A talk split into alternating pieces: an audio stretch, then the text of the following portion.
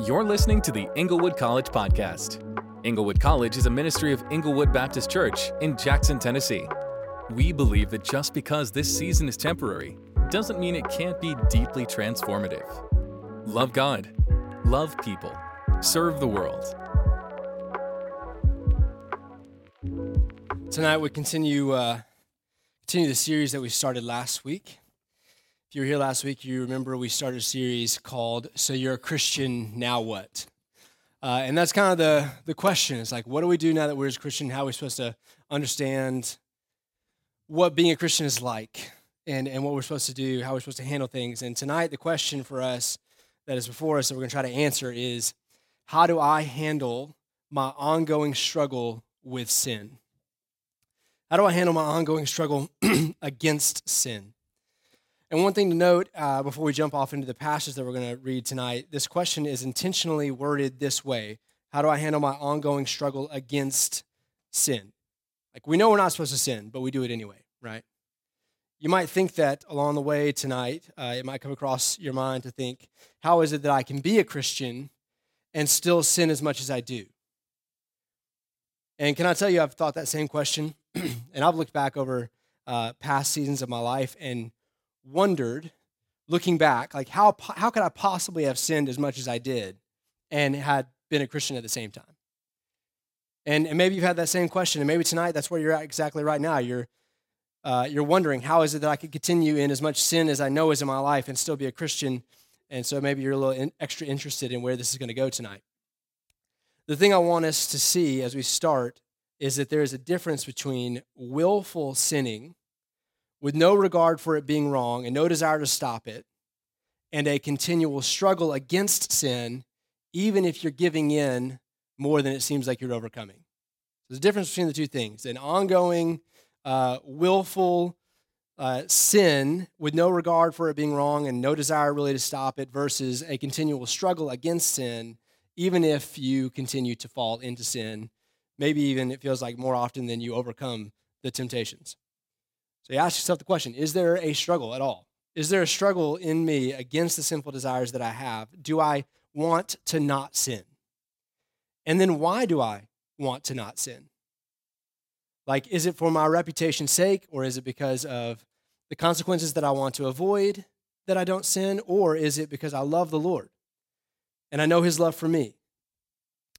And if there's no struggle against sin, in your life, or you feel completely callous toward God, callous toward His Word or His will and His desires for you, you may not be a Christian.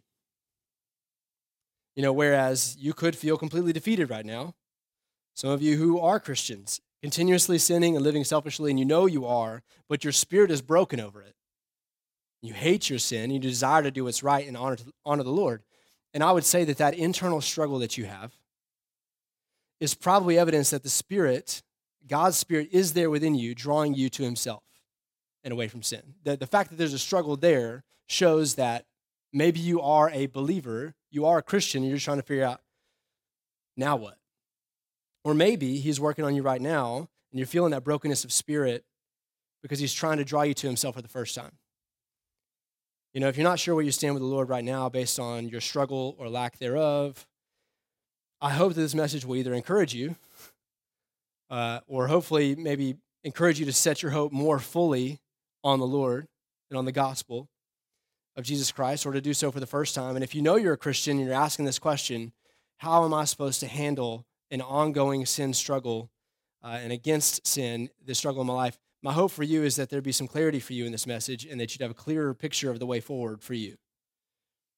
So, with that being said, we're going to be in First John chapter 1 and chapter 2. So, First John chapter 1, starting in verse 5, we're going to go all the way through chapter 2, verse 6.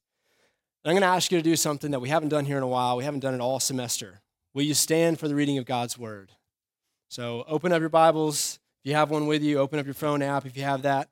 Uh, or if you want to follow along the screen, you can do that too.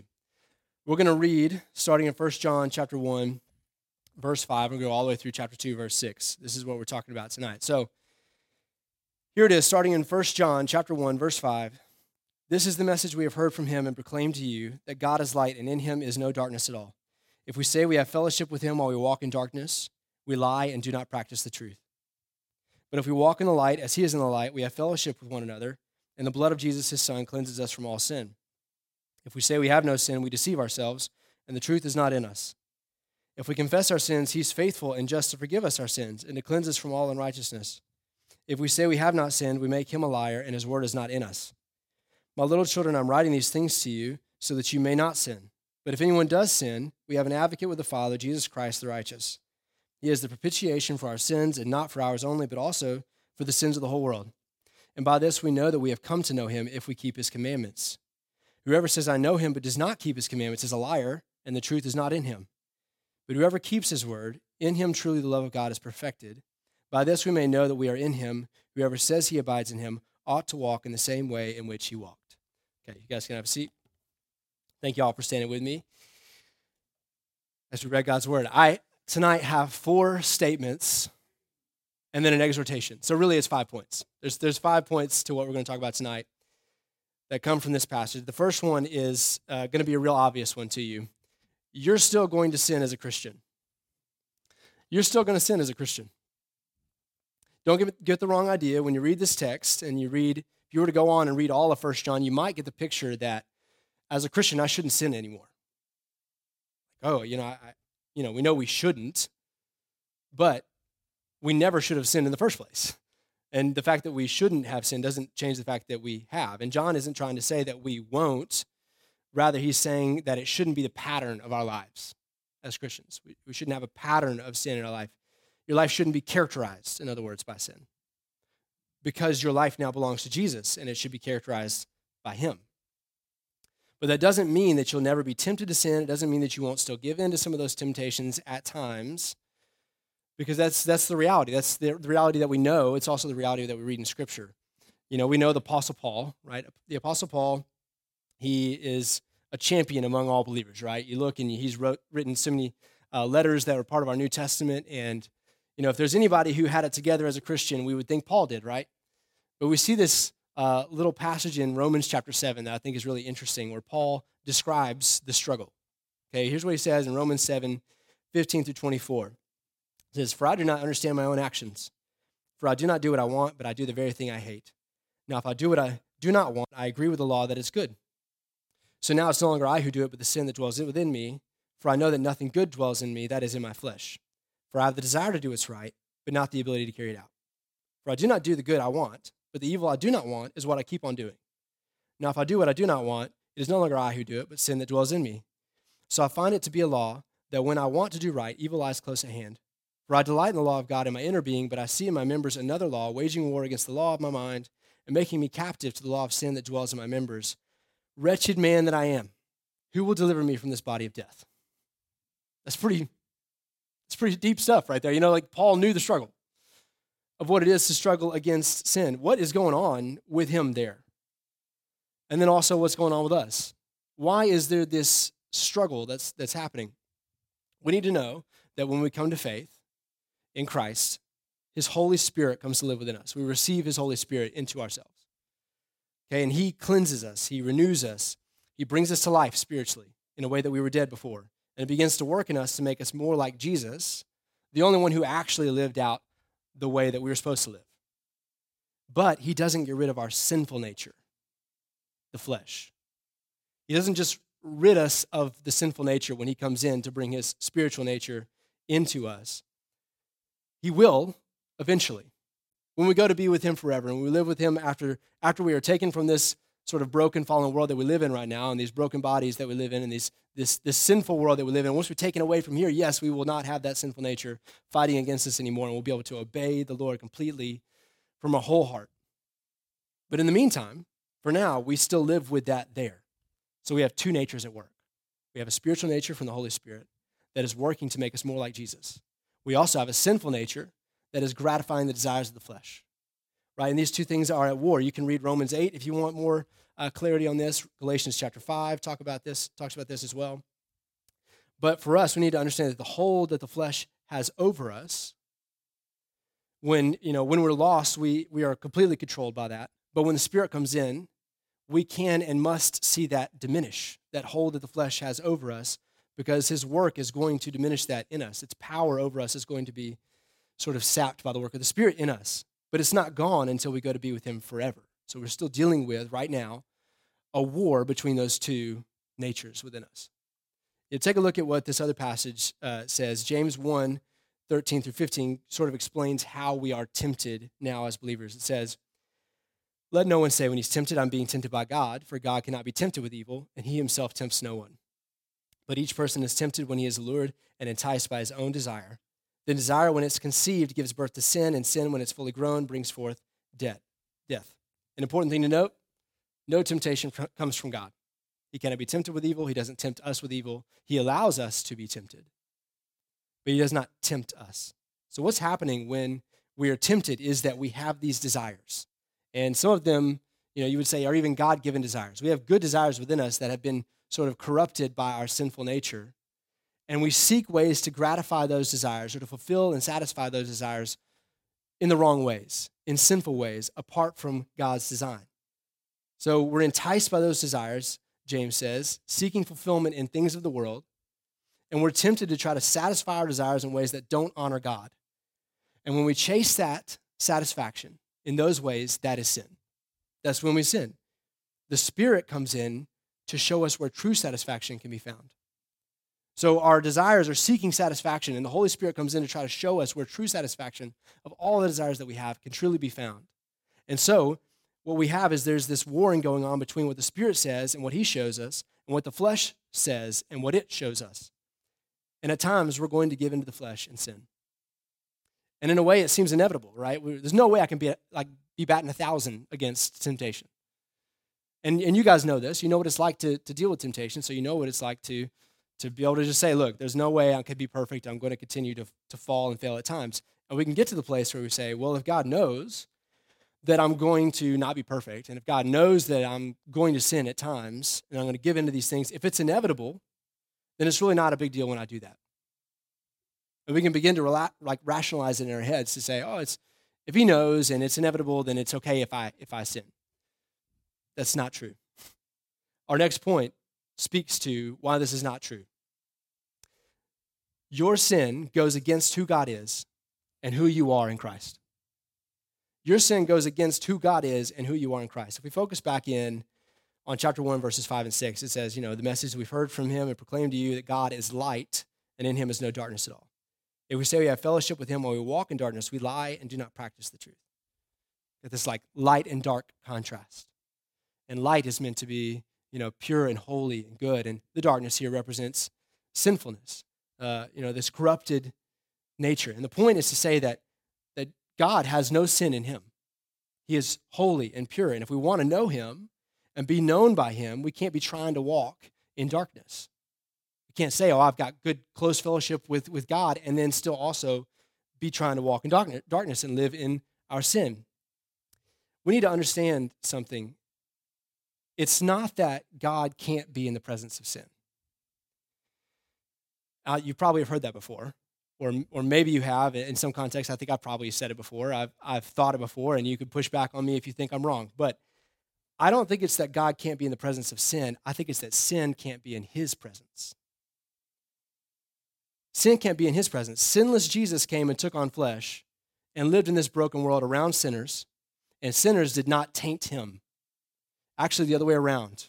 He would work to make sinners holy. That sin couldn't go on being in God's presence. But when you are in Christ, you are now connected to his holiness.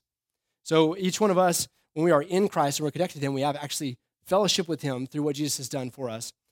We are connected to all that he is, connected to his holiness, and sin cannot thrive in that context. Sin in our lives cannot thrive in the context of fellowship with Jesus. It ought not to thrive. See what John says a couple chapters later in this same letter. 1 John 3, verse 6 and verse 9 says, No one who abides in him keeps on sinning. No one who keeps on sinning has either seen him or known him. No one born of God makes a practice of sinning, for God's seed abides in him, and he cannot keep on sinning because he has been born of God. Again, this is not to say that Christians never sin, but we ought not make a practice of sinning. It, not, it ought to not characterize us. If sin is flourishing in your life, completely unhindered by the holiness of God, then you may not actually be united with Him. If sin has free rein in your life, unchecked by the holiness of God, that you are united with in Christ, then maybe you are not united with Him.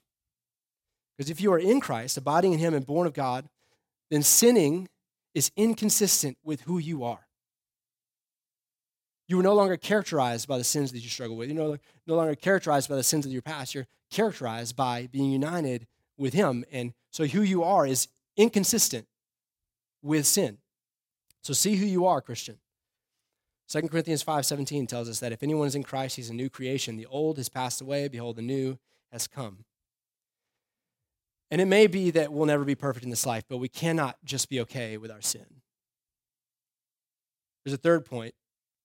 You need to be honest with yourself, with God, and others who can hold you accountable. Part of that honesty is just admitting how destructive and compromising sin is. We need to be honest with ourselves, recognize how, how much sin can destroy. We need to take our sins seriously. There's no little sins. I know that we, we kind of rank them sometimes in our heads. There's no little sins. Every sin is destructive. There's also this need to be honest with ourselves about just how much sin still exists in our lives. I think sometimes we'd like to think well of ourselves. We'd like to think that we're not struggling with as many things as we are. We'd like to think that um, you know we've conquered some sins. But look how many times lying and deception is mentioned in our text. And that'll tell you that it, it can happen. We can lie to ourselves about how much sin really is there. You know, in verse 6, he talks about lying and not practicing the truth. In verse 8, he talks about deceiving ourselves and the truth not being in us. Verse 10 of chapter 1, we make him a liar, talking about making God a liar and his word not being in us. In verse, uh, verse 4 of chapter 2, this thing about a liar and being a liar and not having the truth in us. And what makes these things true? What would make us a liar? Here's what he says acting like we're walking in fellowship with him while we're actually walking in darkness. Or saying we have no sin. Or saying we have not sinned when clearly we have. Saying, I know him, but not keeping his commandments. I don't want this to be true of me, and I don't think you do either. I don't want to be called a liar and inconsistent, you know, this living in sin that is inconsistent with who I am in Christ. You know, I'd bet that you um, if you were really honest with yourself, you could probably find a few temptations that are like clear and obvious sins in your life, things that you struggle against. You can probably pick out a few of those in your life. If you just sat there for just a second, you could go, ah, yeah, I struggle with this, I struggle with that, I struggle with that. And I'd bet that if you, uh, you know, actually sat down and thought about it for a few more minutes, you could probably come up with a few more things. Yeah, I struggle with this from time to time. Yeah, I gossip a little bit. I say some things I shouldn't, or I watch these things that I shouldn't you know, you could probably make a list. You could start making a list of some things. And I bet if you sat down and you looked at God's word and you and you looked at everything that he said to do and everything that he said not to do, you'd probably be able to, to pick out some more things. Like, yeah, okay, yeah, I don't always do that that I'm supposed to do, and I sometimes do these things that I'm not supposed to do. And, and if we really did that, if we were really honest with ourselves, we'd probably find that there's more sin going on with us than we thought. And we would need to realize at that point that that sin, if we allow it to just run on its own, is going to destroy us. We need some self awareness. And we need, we need to be honest with ourselves because if we can't be honest with ourselves, who can we be honest with? And that's not where it stops. I think we also need to be honest with God about all these things. And you could say, yeah, well, God already knows all this stuff, right? Yes. He does know, he knows every single sin struggle that you have. He knows, he knows about sins that are in your life and things that you've done that you don't even know were sin. He knows all these things, yes, but don't underestimate the effect that admitting your sinfulness before God might have on you. It's not for him to know that what he doesn't know. It's for you to be affected by admitting those things to him. You know this word confess in, in verse 9, if we confess our sins, it actually means like to agree with someone else about a specific matter. So we're agreeing with the Lord about our sin. When you confess your sin to God, that's what you're doing. You're agreeing with Him about its sinfulness. And then when you bring your sin to a holy God and you confess and you're agreeing with Him about the, the harmfulness of your sin and, and what sin is actually there, the only appropriate attitude to do that with is a readiness to repent. Can't come boastful with that sin. Can't come flippantly without with that sin. Rather, the only really appropriate attitude it had is a readiness to repent. The coming to God with those things is actually the beginnings of repentance, anyways. And if repentance is ultimately a change of mind that leads to a change of direction, which is, it, which is what repentance is. If it's ultimately a change of mind that leads to a change of direction, then going to God with your sin is already a step in the right direction. And that's obviously what we want to do. And when we do this regularly, confess our sin before God, we get to find out more and more how faithful and how gracious He is. You look at verse 9, that's the, that's the outcome. It says, If we confess our sins, He's faithful and just to forgive us our sins and to cleanse us from all unrighteousness. He's faithful and just to forgive and to cleanse. He is not out to get you. He's not the disappointed dad who yells at you when you come home late for curfew. He's the father who's ready to receive you with love. Yes, he hates sin. Sin is against who he is. But he doesn't just hate it because it's against who he is, but also because of what it does to his children. He is more than ready to welcome your repentant heart as often as he must because he wants something more for you. And that leads to another question that you might have How many times can I sin in the same way and have him forgive me? Maybe you've asked that question before in your head. How many times can I do this? How many times can I give into the same sin and have him keep forgiving me? Surely it will run out at some point in time. Well, Peter asked Jesus, you know, how many times should I forgive somebody who sins against me? And he says, up to seven times. And Jesus responds with 70 times seven. And the point wasn't you should forgive him 490 times. 491st, definitely not. He's saying uh, it's unlimited. Unlimited forgiveness. Basically, as many times as forgiveness is needed. So I'd say this I think the answer to the question, how many times can I sin against him in the same way and still be forgiven, is how many times I'm willing to come to him in repentance. And that's not to say that you're forgiven for future sins or that you're not forgiven for future sins until you come with those and repent of them. It's not like we're forgiven of all our sins before salvation when we come to salvation. And then you know, every subsequent time we sin, we have to go and get forgiveness, new forgiveness every time. That's not what I'm trying to say. What I'm trying to say is that every time you come to Him in confession and repentance, you find forgiveness. You find His forgiveness. You're never going to find Him unforgiving or the fact that He has withdrawn forgiveness from you. You'll never find that. Now, again, that doesn't mean we should just keep on sinning because His grace never runs out. I think actually the opposite is the, is the result. Romans 2 4 says that his kindness leads us to repentance. You know, meaning his, his faithful love toward me should lead me toward true repentance, where I turn away from my sin with no intent to return to it. Sometimes we come to God and we confess things, we repent of things, you know, we say, I'm sorry for this, but we know in our minds, I'm going to go right back to that sin. I don't think that's real repentance. I think with no intent to return to it, you might still give in to that sin, but you can't have that in the back of your mind, like, oh, well, I'll probably just give into this again. You're kind of missing the point, you know, of repentance. You know, in just a minute, we're going to talk about why we can trust that this is going to be his response when we come in confession. But for now, there's another thing I want us to think about before we move on to the next point. We need to be honest about our sin with other people who can hold us accountable. Verse 7 you know, it says, But if we walk in the light as he's in the light, we have fellowship with one another, and the blood of Jesus, his son, cleanses us from all sin.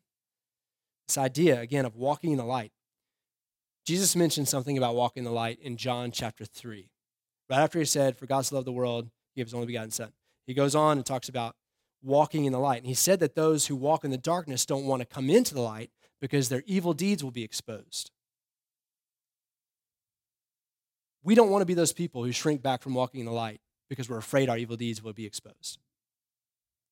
We were made for the light. Peter says in 1 Peter chapter 2 that Jesus called us out of darkness into his marvelous light. Inevitably, if we're struggling against sin and facing temptation as we walk in the light, yeah, some of our evil deeds are going to get exposed. Somebody's going to find out. At the very least, you're going to have to be honest with yourself about your sin. You're going to have to be honest with God about your sin. And our tendency when we think that our sin is going to be exposed is to shrink back. This is what Adam and Eve did in the garden, right? As soon as they sinned, they ran off and they covered themselves. They hid and were full of shame. Listen, this is not to be our response. The exposure of our sin, our evil deeds in the light is, is really what we should want. We should want to walk in the light and be willing to confess sin both to God and to other people who can walk with us as we fight against sin.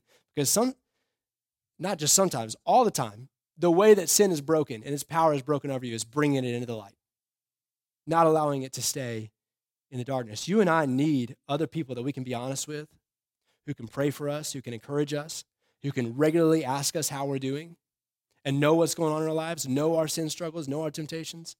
People that when they ask how we're doing, we're not going to lie to them and say that everything's good. It's not easy, but it's the only way that we're going to find real fellowship. Verse 7, when it says, if we'll walk in the light, we'll have fellowship with one another. Accountability leads to fellowship. Accountability leads to real fellowship. We may, have, we may think that we have to cover things up for people to like us. Oh, people can't know all my weaknesses. People can't know all my, all my flaws and shortcomings. They can't know about my past because then they'll think less of me. We may think that if we're really honest with other people about what's going on in our heart and our mind, then people will run from us or think less of us. And you might be right. Yeah, they might. People might think less of you if you make a practice of living in the light. Now, there's wisdom in being careful about who you're truly vulnerable with. I don't think you should just be airing all your dirty laundry out there for everybody to know. Here's all the sins I struggle with. Here's a, here's a list for everybody. I'm not saying that's what you should do. There's wisdom in knowing who, and, and it's usually a small group of people that you can have hold, hold you accountable and know what's going on with you for real. But listen, there's still a risk even to that. But I'd say the risk is worth it. And if you approach someone who actually has the Holy Spirit like you do, I cannot imagine you're going to find anything but care and compassion and hopefully reciprocation. They turn around and they're honest with you. At the end of the day, if people find out what you struggle with and think less of you, who cares? Who cares? You want to get real about killing sin in your life? This is what it takes. And when you do grow and you see some victory over sin in your life and you've matured in your faith and other people look on and see, what they're going to see is what God has done. It won't be about restoring your reputation. It'll be about God showing off the kind of life change that He's capable of accomplishing in you. And that's what we want, right? We want to point other people to Him, point other people to what He can do in us, not just about who we are and our own reputation. He is absolutely able to change your life, and He is absolutely committed to it if you belong to Him. He will finish what He started in you. And I know that because I believe the scriptures. In this fourth point, you can rely on who God is and what he's done. What the scriptures tell us about him and what he's done. Look again at, at verse 9. If we confess our sins, he's faithful and just to forgive us our sins and to cleanse us from all unrighteousness. If he's faithful and just to do what? To cleanse and forgive. How is that faithful and just of him? If he were faithful and just, we would think that would mean condemning us. I know my sin makes me guilty before the Lord. I've sinned against him. I've sinned against my even myself and the image of God that is in me, okay? I I know what I deserve. How could forgiving be his response when I confess my sin to him?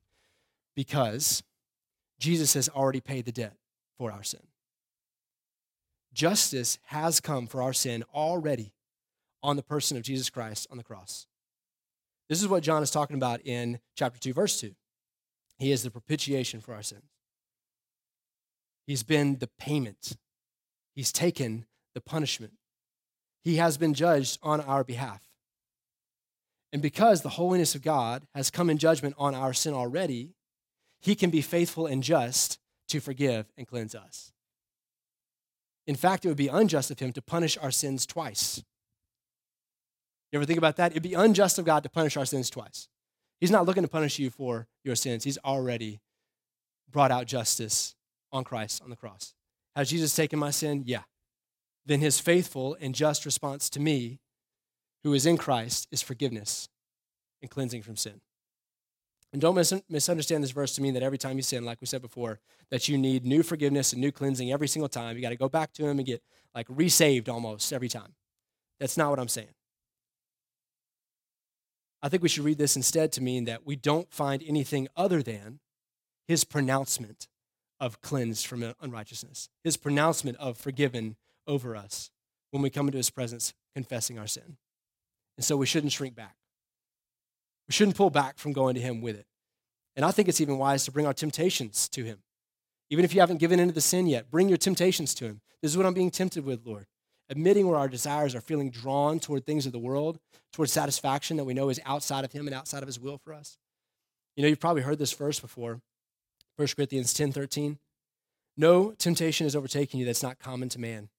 God is faithful, and he will not let you be tempted beyond your ability, but with the temptation, he will also provide the way of escape that you may be able to endure it. There again, he is faithful. And not only that, he knows how to guide you to the way of escape when you're faced with temptation. So, yeah, absolutely, bring your temptations to him. Be open and honest with him about it. Because what you're doing by coming to him over and over and over again with your sin and even your temptation is you're reestablishing your own trust in him. You're not changing his mind about you, you're changing your own mind about him. And that helps you in fighting against sin. You know, one other thing I want us to notice before we get to the last point is right there in verse 1 of chapter 2. My little children, I'm writing that these things that you may not sin, but if anyone does sin, we have an advocate with the Father, Jesus Christ the righteous. Obviously, John's goal is all of our goal. We don't want to sin. He's saying, I don't want you to sin, but if you do, you have an advocate. This word for advocate is paraclete. It's the same word that Jesus used of the Holy Spirit when he was talking to his disciples in John chapter 14. A helper, one who comes alongside. And in this case, we're in this context, we're, we're seeing he is one who speaks on our behalf. He's one who stands on our side or at our side, defending us before the Father. And I don't think that this means that the Father has it out for us and that he has to be persuaded to love us. No, not true. The Father loves us. They are one in their love for us. It's not that he has to convince the Father to be okay with us, but rather uh, it is them together, honestly, coming uh, before us, and, and his advocacy is with the Father. And they're in agreement, saying, Yes, absolutely, what you've done has been applied to this one. And so he stands in our defense in that way.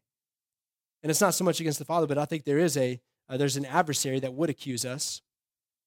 Satan, the devil, he would accuse us before the Lord and say, Look at all the things that they've done. Look at all this stuff, how, how bad they are. Shouldn't you condemn them? And this Jesus is going to stand up to our defense and say, Absolutely not. I've taken care of their sin. And if Jesus is taking up my defense, that means I don't have to. I don't have to come to my own defense. I don't have to get defensive about my sin as if my sin were defensible, anyways. We feel that sometimes, don't we? We feel like we need to try to defend ourselves, even to God at times. We do not have to. We have someone else who is doing that for us. I just need to be honest about it and leave my case in Jesus' hands. You know, and like we talked about, his own sacrifice uh, for us on the cross is all the defense that we need. You know, it says Jesus Christ the righteous, and I love that name for him. Sometimes in my prayers, I just want to, I call him Jesus Christ the righteous because I love that together. You know, it reminds me of some verse that fits with the context of what we're talking about. Hebrews 4.15, he says, For we do not have a high priest who is unable to sympathize with our weaknesses, but one who in every respect has been tempted as we are, yet without sin. Jesus Christ the righteous. He understands what it is to face temptation. He understands what it is to take on flesh and to live in this kind of world, this sinful, broken world, without sin. He's overcome it. He's been victorious over it on our behalf. And this is the one who stands on our, at our side. And now when we get our act, not when we get our act together, but rather as we bring our sin to the Father. He doesn't stand at your side when you get it all together, but rather as you sin, he is your advocate. This should motivate us he loves me so much. How can I not love him in return? So that's the fifth point, our exhortation for the night. Let love for him drive away love of the world. In chapter 2, verse 5, Jesus uh, or John is saying, you know, whoever keeps his word in him, truly the love of God is perfected. The love of God is being perfected in the one who keeps his word. We talked a good bit last week about how loving, uh, about loving God and about how we were made to glorify him. Okay, we were we said that we were made to worship him. We were made to worship with our whole lives as we recognize who he is, we recognize what he's done, and we respond to that. That's what we were made for. And here's a connection point for us between that message and this one that as recognition of his love for me grows, so grows my love for him. That's what we said last week. That's what we're saying tonight. And as love for him grows, so grows my desire to live for him, and deny the flesh and live by the Spirit. So here's what I'm trying to say. What if we set our hearts and our minds on Him and gave everything that we are to Him? Worshipped Him with our whole lives, gave everything we are to this. Would not a love for Him crowd out our love for the things of the world? You know, uh, later in chapter 2, uh, 1 John chapter 2, John says this in 15 through 17 Do not love the world or the things of the world. If anyone loves the world, the love of the Father is not in him. For all that's in the world, the desires of the flesh, the desires of the eyes, the pride of life, is not from the Father, but it's from the world. And the world's passing away along with its desires, but whoever does the will of God abides forever. What I see is that the two loves are in conflict love for the things of the world, love for satisfaction that the worldly things might, might bring us, and love for God. These two things are in conflict. And if we're going to put away love for the world and overcome sinful desires, overcome trying to gratify our desires by things of the world, then I think it's going to have to take a growing love for God. That as we grow in love for God, it pushes out the love for these other things. And really, we only do that by first recognizing how He's loved us. That was a key verse last week. We love as He first loved us. 1 John 4 19. So, how do we handle this ongoing sin struggle? We recognize who God is, recognize what He's done. We need to see how gracious He is toward us, how much He loves us, and let that kindness lead us to repentance. Because that's what it's going to take. His kindness leading us to repentance. And that means we got to be honest about our sin. That means you need to see how you were made and saved for more than living for yourself or for the flesh or the things of the world. And bring your everything to Him with open hands and be ready to walk in the light, whatever that might mean. And when you do these things, I feel confident in saying, I, I promise you can find victory over sin. There's real victory over sin to be had. You can deny temptation. Those things that plague you, they will lose your, their power over you as you grow in your love for the Lord. Can I bring back up Romans 7 to you? We were at a long stretch in Romans 7 earlier, uh, but I want to read the next couple verses. Thanks be to God through Jesus Christ our Lord. There is therefore now no condemnation for those who are in Christ Jesus. This is our hope. This is the good news. I may struggle, just like Paul did, with all these different things, but thanks be to God through Jesus Christ our Lord. Because he has made a way. Who's going to deliver me from this body of death? He will. And there's no condemnation in him if I am in Christ Jesus.